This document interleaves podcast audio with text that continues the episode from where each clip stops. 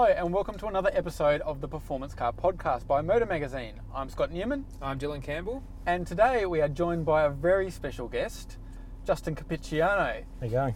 Justin is from Ford, so unlike us hacks who just talk about cars and write about cars, Justin actually makes cars, including the car that we're in today, the Ford Falcon Sprint 8, the last of its kind. So that's the car we're going to be talking about today. So, Justin, can you give us a quick background about your time with Ford and specifically with Falcons and how you came to be the Sprint program manager? Yeah, so um, I started with Ford in 2012. Um, I worked in the finance area. I was there for about 18 months, uh, working in the manufacturing side.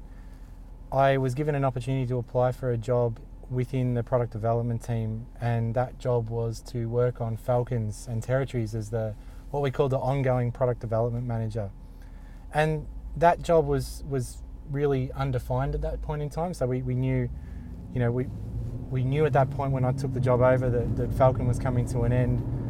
And we didn't really know what we were going to do, but I was given an opportunity to do the, uh, the GT-F program, which I did. Uh, ran that one from start to finish. And then as we finished GT-F, we, we quickly moved on to the, the sprint program. So my last four and a half years were, were basically working on Performance Falcons. Excellent.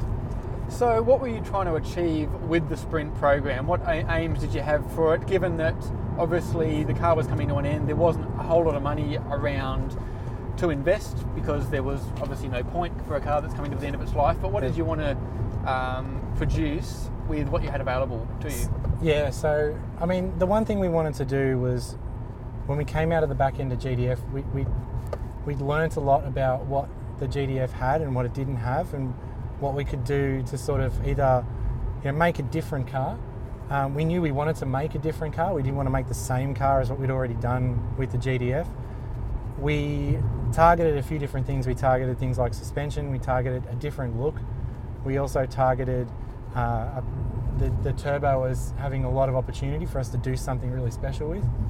And then everything else sort of came from that. So, you know, it was it was something that we, I suppose, myself and Dave and a few other people from Ford were sit around and we we talk about what we wanted to put into the car, what we thought was a good thing. We worked with our marketing team and they gave us some input from what they thought was the right thing to do and and yeah, we sort of that was the framework, and then we sort of built it up and built it up from there. So, is it fair enough to say that this car, the sprint program, basically came from a bunch of car dudes sitting around, you know, brain brainstorming like we all do? But I suppose you guys had the opportunity and you know the task to make it happen. Yeah, I mean, we like everything, you have a certain amount of resources and you know funding or heads or whatever you want to call it to be able to do a car.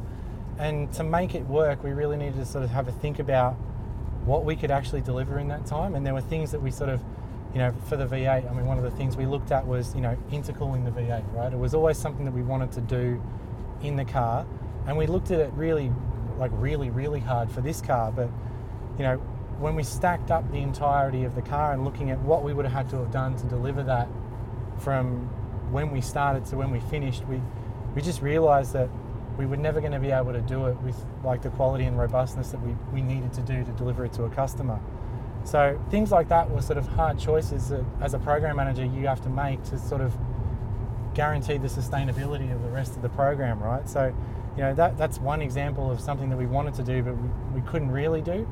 Um, but the offset of that was we were able to put a lot of other things in both cars, like the suspension, the wheels and tyres, that we thought would have given us more bang for our bucks than if we just had a chased sheer horsepower. Absolutely.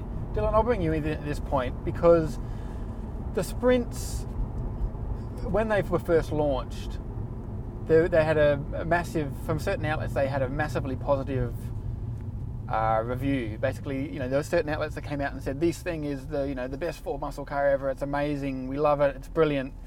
And you went on that launch, and I remember you telling me that um, you came away impressed with the car, but it was a bit of a limited launch, and you didn't feel comfortable making that definitive assessment when you had had a relatively limited time in the car. Can you talk about that a little bit?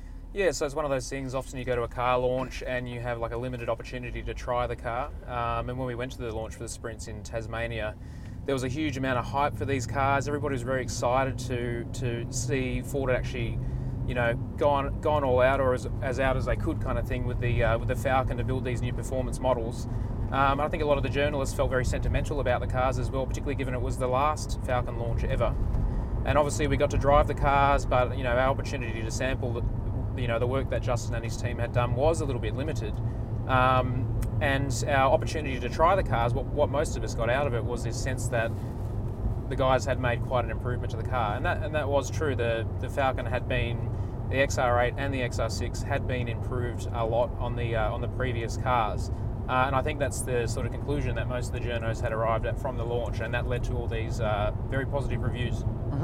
And when um, Justin, you're very much a realist, which isn't always the case in this industry. But I mean, you, you say to me occasionally because you know we're mates, and you go, look, you're very aware of what this car is and what it isn't. You mean you're very proud of this car, and rightly so. But it's not a Porsche GT3, for instance, nor Correct. should it be. Yeah. So when you, um, I suppose it's a proud moment for you when these reviews start coming out, and you read them and go, okay, how's my work received? What were your thoughts when these reviews started coming out? You know, some of them, some of them were, you know, four four stars. Some of them were five stars. Some of the where did you, where did you sort of land on all that? I mean, you, you can't help but be proud of what you've done, right? Like, uh, I think the entire team, and we brought a lot of the team to the launch in Tassie, and you know, we all sort of got together at the end, and and it was kind of like a relief. Like we we'd been doing this for two and a bit years, and we knew that we had something what we thought was really good.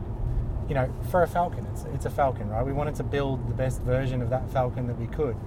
You know, but at the same time, you, you were looking at that car in isolation. I think the car was experienced in isolation on that launch in Tassie, and some people got some, you know, things like getting some really good acceleration times out of the car on launch, and so that was quite validating for us because, you know, we'd, we'd for, for many years, you know, there's always been this thing about people just not being able to get times out of the cars, but when we came out of that, we were kind of like, okay, the launch hysteria has all sort of died away now. What do our customers actually think, right? Like, what are the people that are actually going to invest hmm. the money? Because what you, you guys what wrote what you wrote, you weren't going to sell any of the cars for us, right? Like, Yeah. that's not what this. That's not what that was about. It was to sort of give the people who couldn't have the opportunity to get those cars to give them a flavour about what what we'd actually done, right? Hmm. And then, but when the actual people who'd invested the money into the cars started coming back with the same sort of feedback, that's even more validating, right? Because Yeah. that's that's who we built the cars for. It's like you know myself and Dave and the rest of the program team. None of us own one, right? None, none of us own one. None of us bought one, um, and we didn't do that because, well, one, we'd never drive our own cars probably as hard as we drove their product, prototype cars.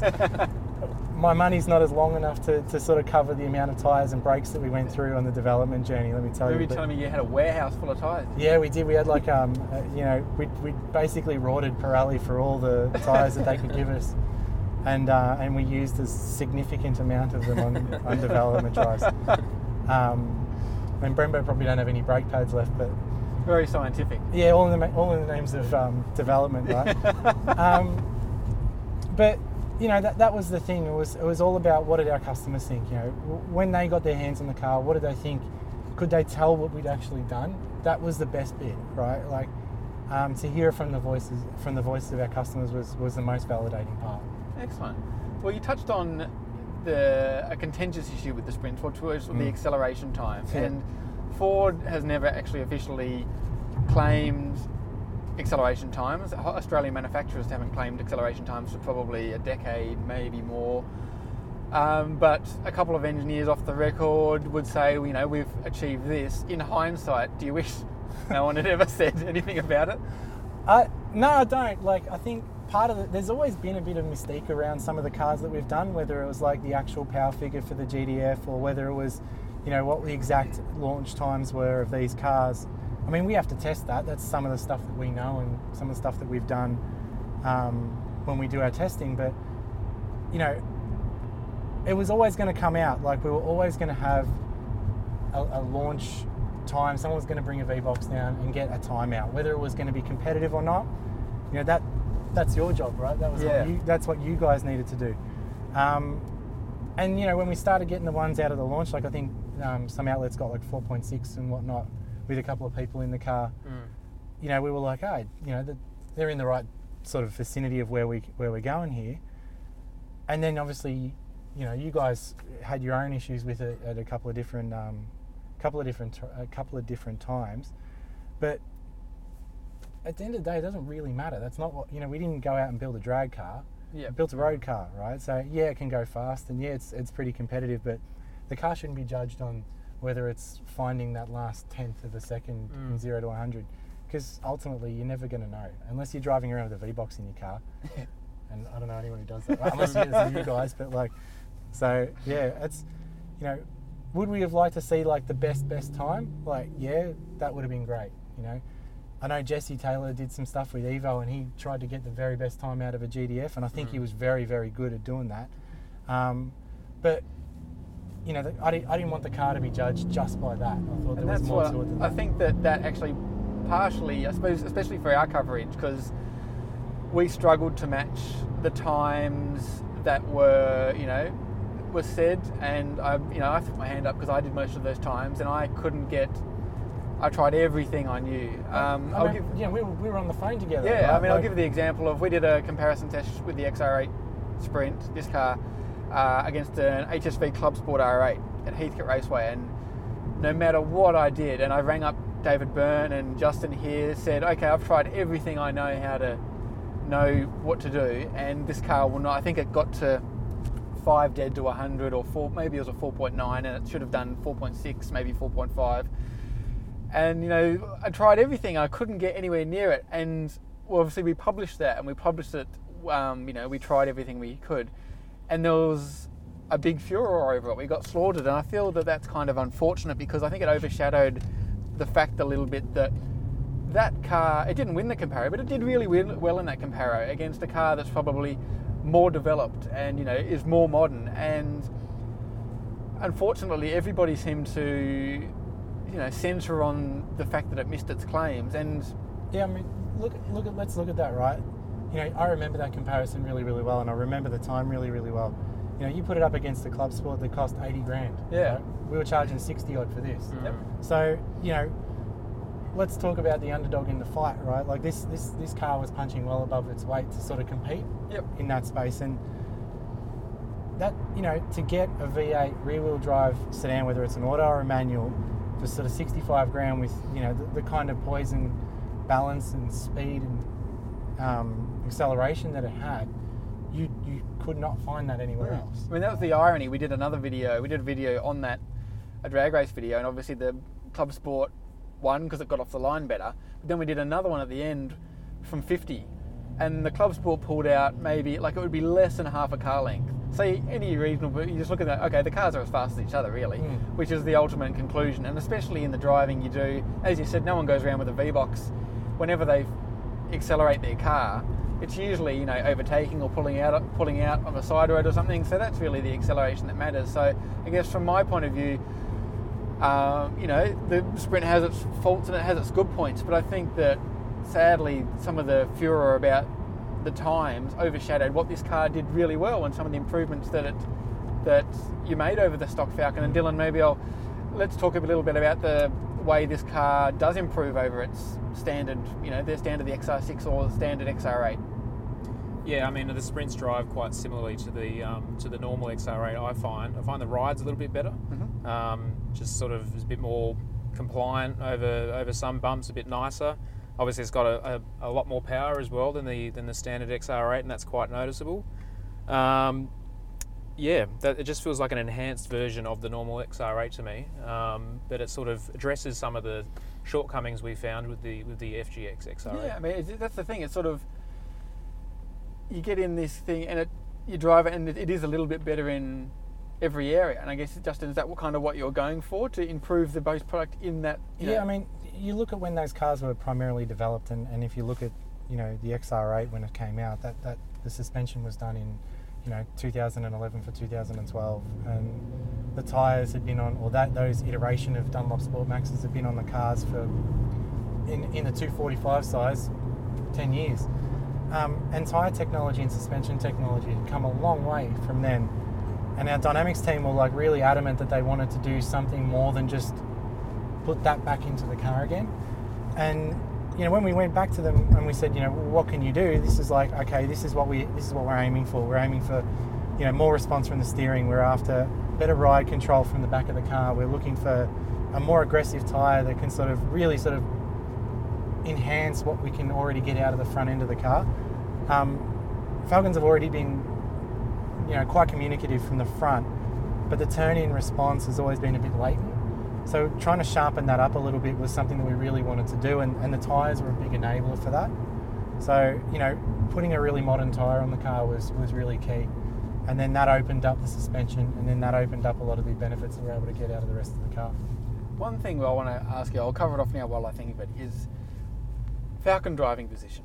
Mm. We ought to get to it. We, uh, now, You, you really want those comments, don't you? I can't wait for the comments. I'm excited. Um, you know, we we and others, you know, Motor, you know, have been riding the Falcons at a high driving position for many many years, and that's because it does. We get hit by owners saying it doesn't doesn't have a high driving position. I don't find it a problem. That's fine. If you don't find it a problem, that's great. But you know, compared to other vehicles that are around, it does have a high seat and a relatively low steering wheel. But can you tell us why that is the case? For instance, if you look over Dylan's, uh, if there's a there's a gap between the top of the steering column and the actual dash. It looks like it could go a little bit higher, but it can't. I think Yeah. Dave Byrne was saying something about the for because I one of our photographers has a BF, Yeah. and it doesn't have the same. The wheel can go higher, and I think Dave told me that.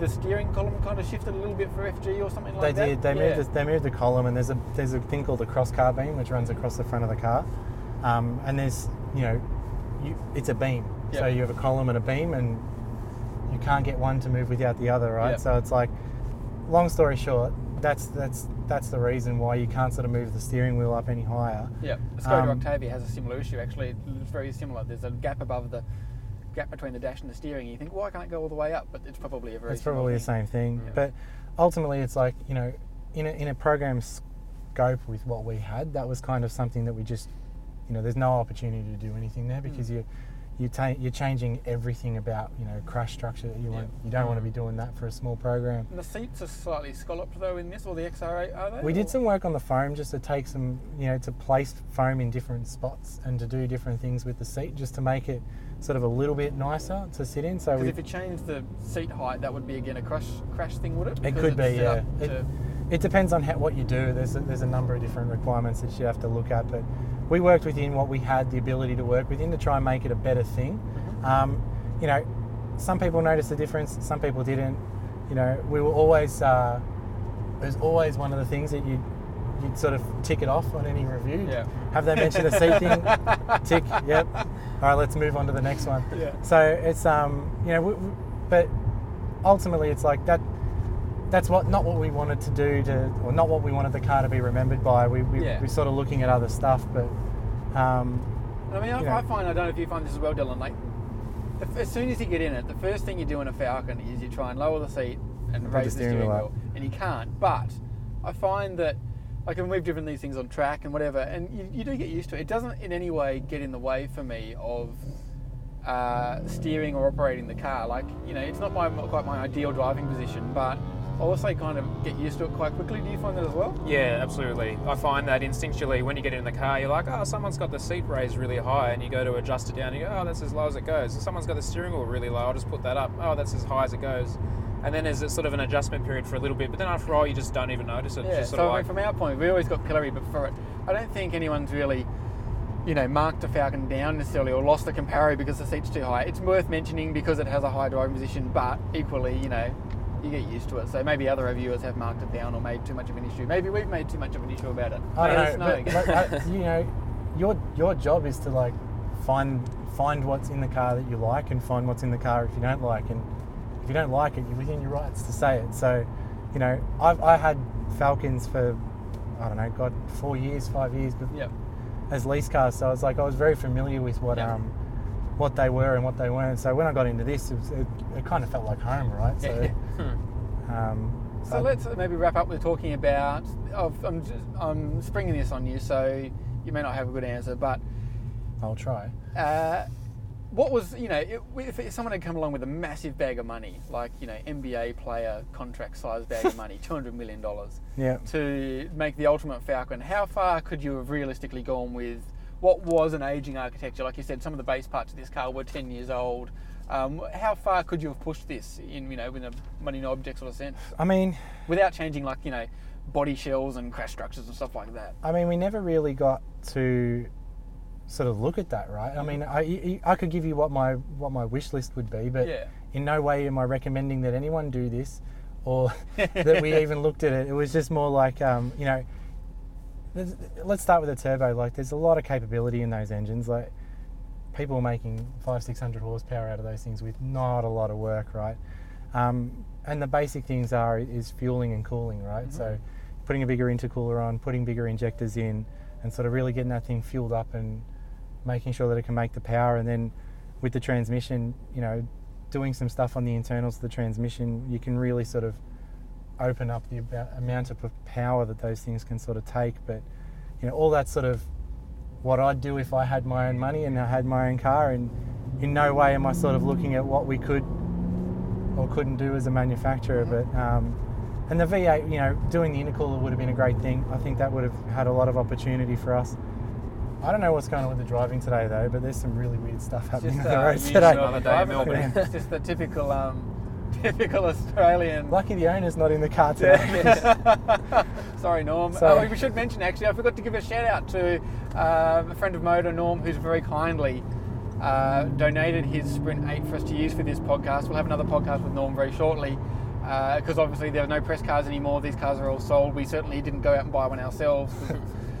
uh, we're journalists. Um, so. Uh, But yeah, in the V8, like I would have done, I would have done something with the intercooler and, and you know, putting a bigger supercharger on the thing. It's you know you can put a 2.3 liter supercharger on the things pretty easily. Yeah. And I think um, it's worth pointing out that a lot of people can go out and do these things, like you say, in the aftermarket. But Ford, everything you do as a manufacturer has to be. You've got a massive list of things that not only this car get, but every Ford has to go through internationally, isn't it? Yeah, I mean, there's there's a big requirement of you know what you need to tick off to develop a car, right? And and Sprint was really sort of focused on making sure that even though it was a very small run of cars, it still had to tick off every single requirement. And you know, even changing the tires on this car, right? Like you guys go to your tire shop and you, oh yeah, Dunlop or Pirelli or Conti or whatever, and you put them on your car. There's none of that for a manufacturer. You know, it, it's about tire selection, and then once you go through selection, it's validation and durability testing, and you know, there's nearly six months worth of durability testing to put a tire on a car, right? That must be terrible. It's it's very stressful, and um, you know, it, it's it for a program like this where to kill all timing, those tires. yeah.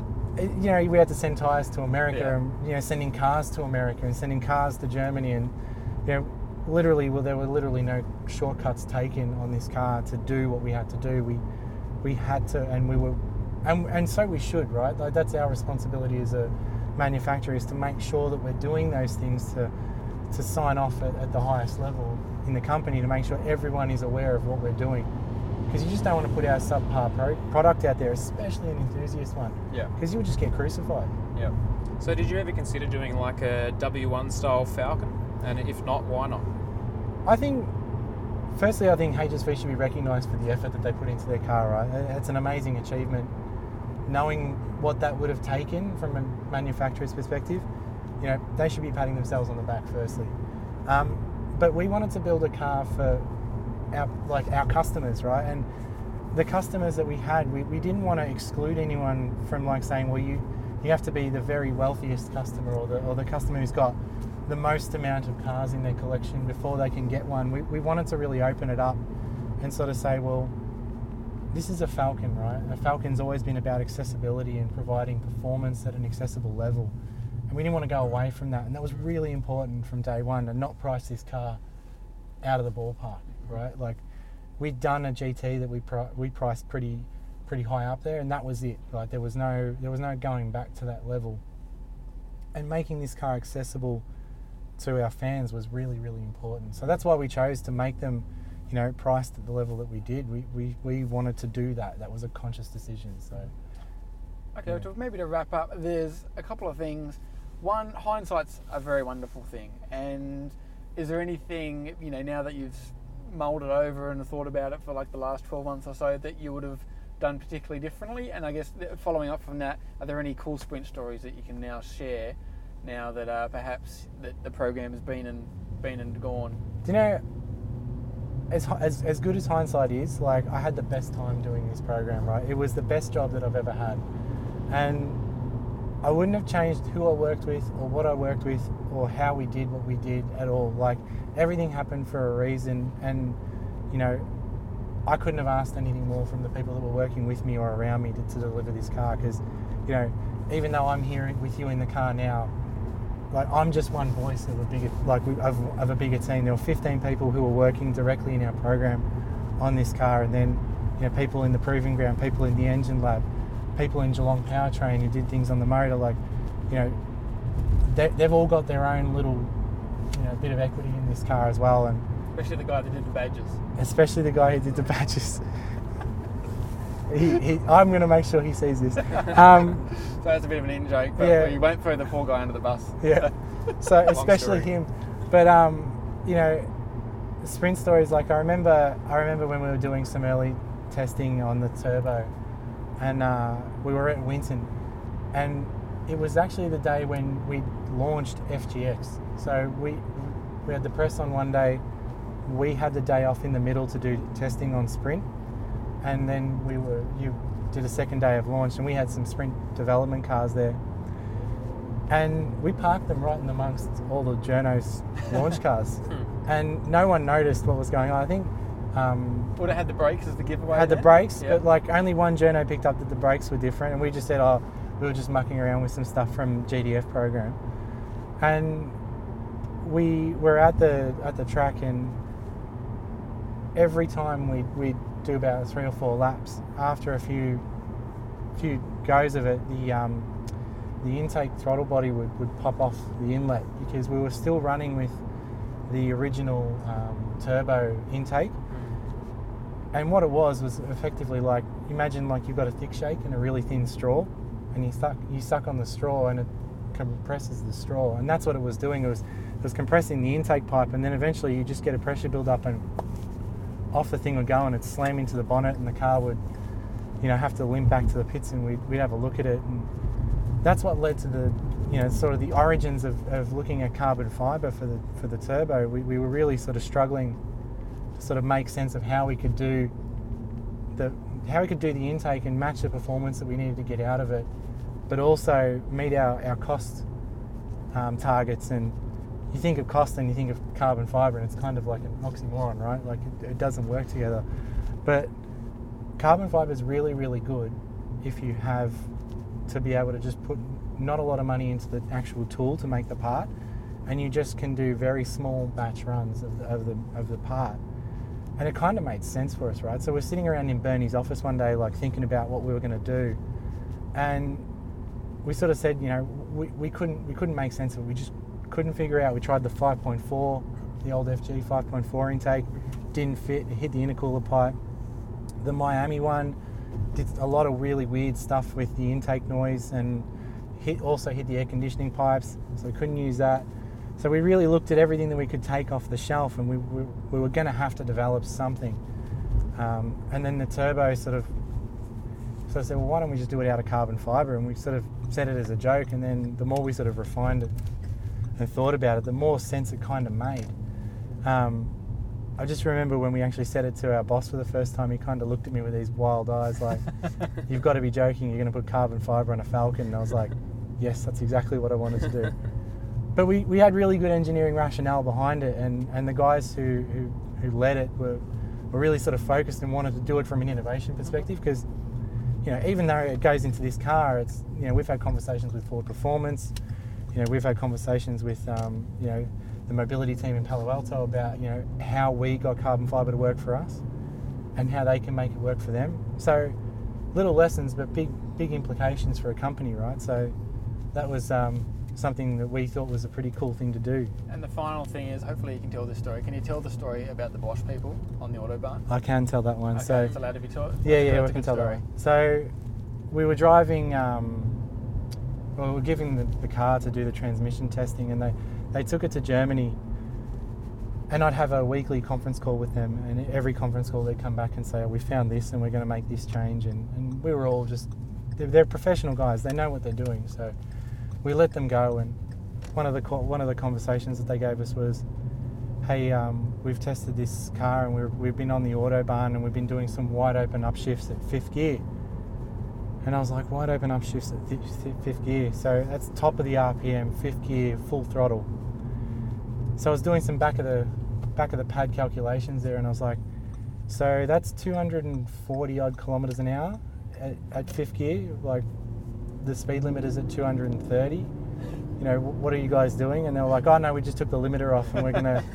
so part of me was like, so these guys are setting land speed records over in Germany with this right hand drive Falcon on the autobahns. And I was like, I, I, was just waiting for some journo to be over there testing something else and to find this white XR6 turbo police car just flying past them in the right hand lane or left hand lane.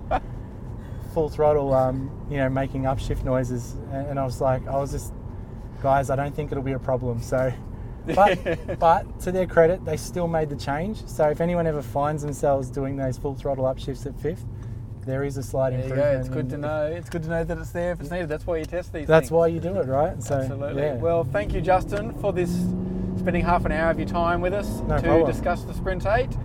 It's been, I'm sure it's been a pleasure for Dylan to drive one of these things again because we didn't think we would ever get to drive one again. I haven't been in one since we actually finished um, production, so it's been a while for me as well. Yeah, it's good. If you've got one, as Justin said, drive it. Don't put it in a shed. Yeah, That's what he don't. did. All his hard work went to waste. So we'll be back with part two of the Sprint podcast with the guy who owns this car, Norm. Uh, we'll see you then. Otherwise, any comments or questions, let us know in the comments below. We'll see you again soon.